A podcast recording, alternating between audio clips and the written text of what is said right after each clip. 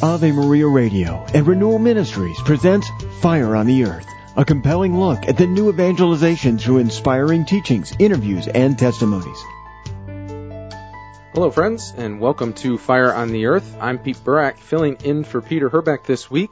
This week we've been unpacking what does it mean to be a disciple of Jesus Christ. We've looked at our identity in Christ. We've looked at some definitions of what it means to be a disciple. Yesterday we dove into Colossians to look at what Paul describes as the result or the action of the new creation in Christ, that we either reject our old nature and the things that come with our old nature and put on the new nature and come into accord and harmony with the new creation in Christ that the Lord wants to develop in us. And ultimately that is a, a witness of love.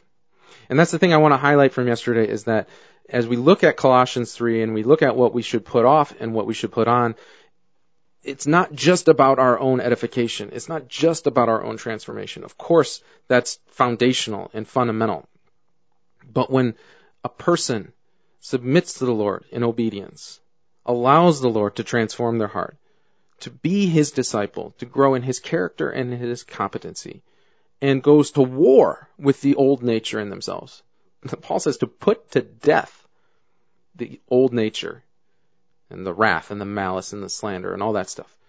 When we do that, we now walk through the world, as Scripture talks about, as being in it, but not of it. We are different. We are clearly a pilgrim on a way to a new destination.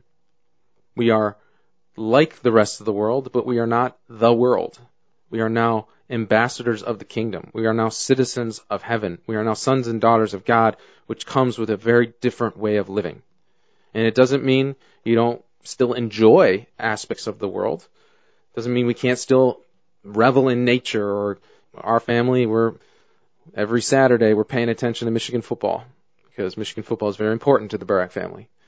And I think the Lord delights in that, because he delights in us, but not over and above. Not if it's causing wrath and slander and malice. And I'd be lying if I said that Michigan football hasn't occasionally led to some uh, wrath in my heart. But that's where I need to keep growing. That's where I need to keep submitting. That's where I need to keep obeying, as a disciple does. So today, one aspect of discipleship that I've had some personal experience with, but it's not just me, because it's an inevitable part of life. Whether or not you're a disciple, every single person in the world will deal with what we're going to talk about today, but a disciple deals with it differently.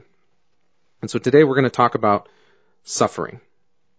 That on this side of heaven, that part of the human condition here on earth, part of the fallen nature that we are living in through sin, is we will all wrestle with suffering.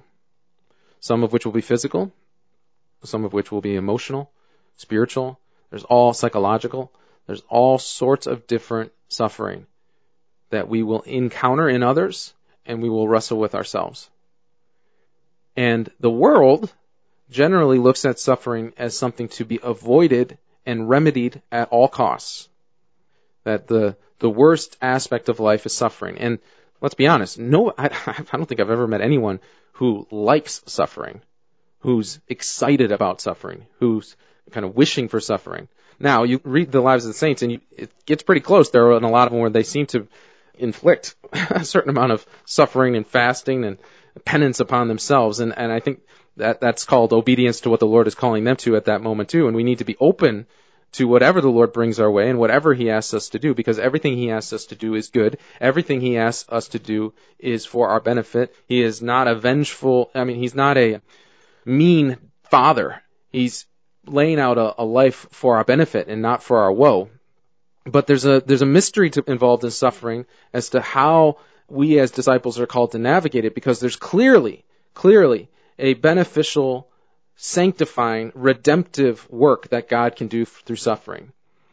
And we as disciples don't necessarily need to figure that out and have all the answers. Our job is to be obedient to whatever he's asking us to do, and to submit to him everything we're dealing with. And here's the key point: to receive his opinion about it. What is God's opinion about everything in your life, including every suffering? And so we're going to dive into this because suffering is inevitable, but suffering for the disciple can be and should be redemptive. And there's an understanding within the will of God that he permits suffering. But what we see in the, the book of, of Job is he permits, but he limits. And that suffering was not God's idea. Suffering entered into the equation because of sin. And that was not the Lord's original intent. He did not create us to suffer. But the consequences of our rejection, the consequences of our disobedience, the consequences of our pride is that suffering has entered into the world. And so in his infinite wisdom and in his redemptive work for the world and in his permissive will, he allows things to happen. But for those who united to him, he works for good for all those who who abide in him, who bring it to him. And so the Lord permits suffering, but he also limits. And nothing has been given to us that we don't have the power to overcome. Nothing in our lives is too strong or too intense or too horrible for the Lord to, like, there's nothing he's overwhelmed by. And because he's not overwhelmed by it, we don't need to be overwhelmed by it either, because he has the power to give us what we need to overcome it. He lives in us. The power of God lives in us and dwells in us. And the promise is that whatever is put before you, the grace necessary to overcome, to thrive, and to be redeemed through it is there in us if we believe and submit to it. And so when we encounter suffering in our life, as I said a second ago, the posture of a disciple is not necessarily to run from suffering or to reject suffering, but as we talked about the whole week, the posture of a disciple is to say, Lord, what do you want me to do here? What is your perspective? Those two questions I talked about. What's God saying to me, and what am I doing about it? And I would submit that there's one of three opinions that the Lord has when it comes to suffering. So when we encounter suffering in our life, we, we bring it to him, and we ask him to deal with it, to heal it, to resolve it, to work in and through it. We bring it to him, and he's either going to say, I'm going to heal it and resolve it and make it right right now, like in the moment. And a lot of times this is most seen in kind of miraculous physical healings. I mean, there's no question the Lord encourages us and invites us to pray for healing. And there's a rich history in the church, both in its past and in its present, of people being healed right in the moment. We bring it to, we bring um, the broken, the, the, the one, the person full of cancer right to the Lord right now and says, Lord, please heal this person. And he does in that moment now. Another option, another opinion he might have is not now, but soon. Sometimes the Lord works and resolves our suffering, not in the immediate, but in some length of time after that, sometimes through, you know, modern medicine and treatment and all that the, you know, that he has inspired in the world to help us, or in a miraculous way, just not in that moment. So sometimes it's, it's a, the Lord resolves something, a suffering in us over a, a period of time. So it's not now, but soon. And then the third option is not now, not soon, and the third option is not yet, not yet. Because we know that as a disciple, that some suffering does not get resolved here on earth. But all suffering, all pain, all brokenness is healed eternally for those who are found in Jesus Christ. There is no brokenness, there is no pain, there is no suffering in heaven.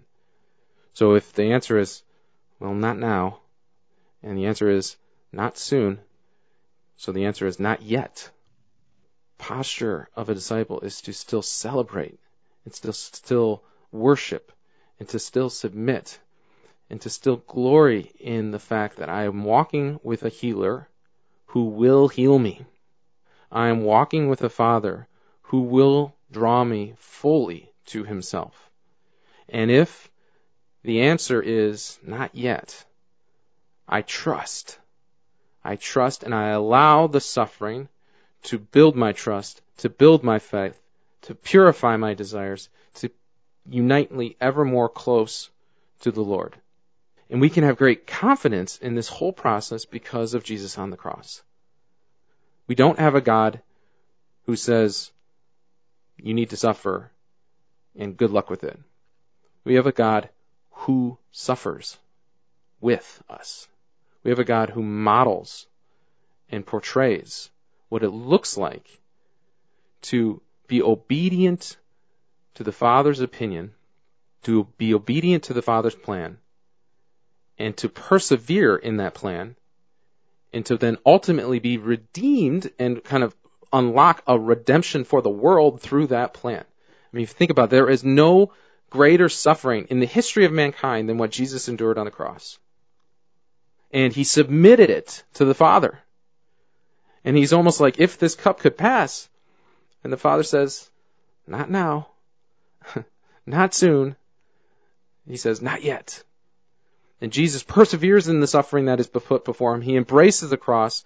And because of this, what the scripture tells us, that because of this, God greatly exalts him and bestows on him the name which is above every name. And Jesus, through his wounds, we are healed. He models for us suffering in such a way that we can participate in his suffering. We can unite our suffering with his and actually see redemptive work come from it. And suffering is one way that we can be reminded of what God wants to do in us, how God really sees us. This is from the book of Sirach.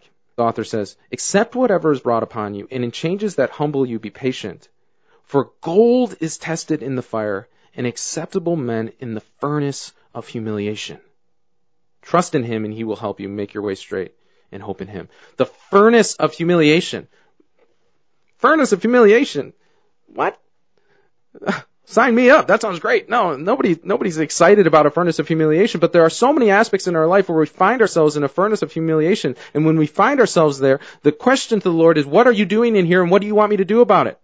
Do you want to bring me out of it right now? Do you want to bring me out of it soon or not yet?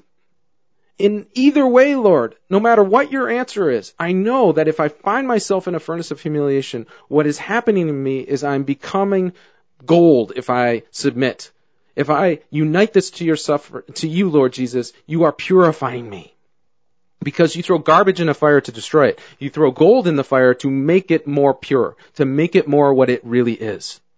And so when we find ourselves in a furnace of humiliation, we should absolutely submit that to the Lord. We should absolutely ask him for what we want the outcome to be. But as we sit in it, and as we trust in him, as we cleave to him, as we hold on to him, as we accept what has been brought upon us and that we find ourselves in, we need to be reminded and confirming and affirming in ourselves that I am gold, that the Lord cares about me, that he's purifying me, that he's making me more like his son. Because the son who did not need purification submitted to a furnace of humiliation and invites us to, to step into that fire with us. Invites us to, to step into that fire with him and walk with him and say, yes, Lord, do a work in me, purify me. So suffering is inevitable, but it's redemptive. And every suffering, submit to the Lord and say, what's your opinion about this? Do you want to heal me now? Do you want to heal me soon or not yet? And no matter what, the Lord giveth, the Lord taketh away. A disciple says, blessed be the name of the Lord, because I am gold in need of purification. I am cleaving to the Lord and I will not depart because he is bringing me into his throne room. He's bringing me into heaven. He's purifying me so that I might live with him. This has been Fire on the Earth. I'm Pete Barak, filling in for Peter Herbeck. God bless. Each program of Fire on the Earth with Peter Herbeck can be downloaded at ave maria radio dot net and renewal ministries dot net. Fire on the Earth is a production of Ave Maria Radio. Friends, I'd like to offer you my new booklet, Receiving Fire. Jesus said, I have come to cast fire on the earth, would that it were already ablaze. That fire is the purifying love that burns in the heart of Jesus. A fire of grace for those who receive it, but a fire of judgment for those who refuse it. If you'd like a copy of this free booklet, call one eight hundred two eight two four seven eight nine or contact us on the web at renewal ministries dot net slash F O E. That's renewal ministries dot net slash F O E.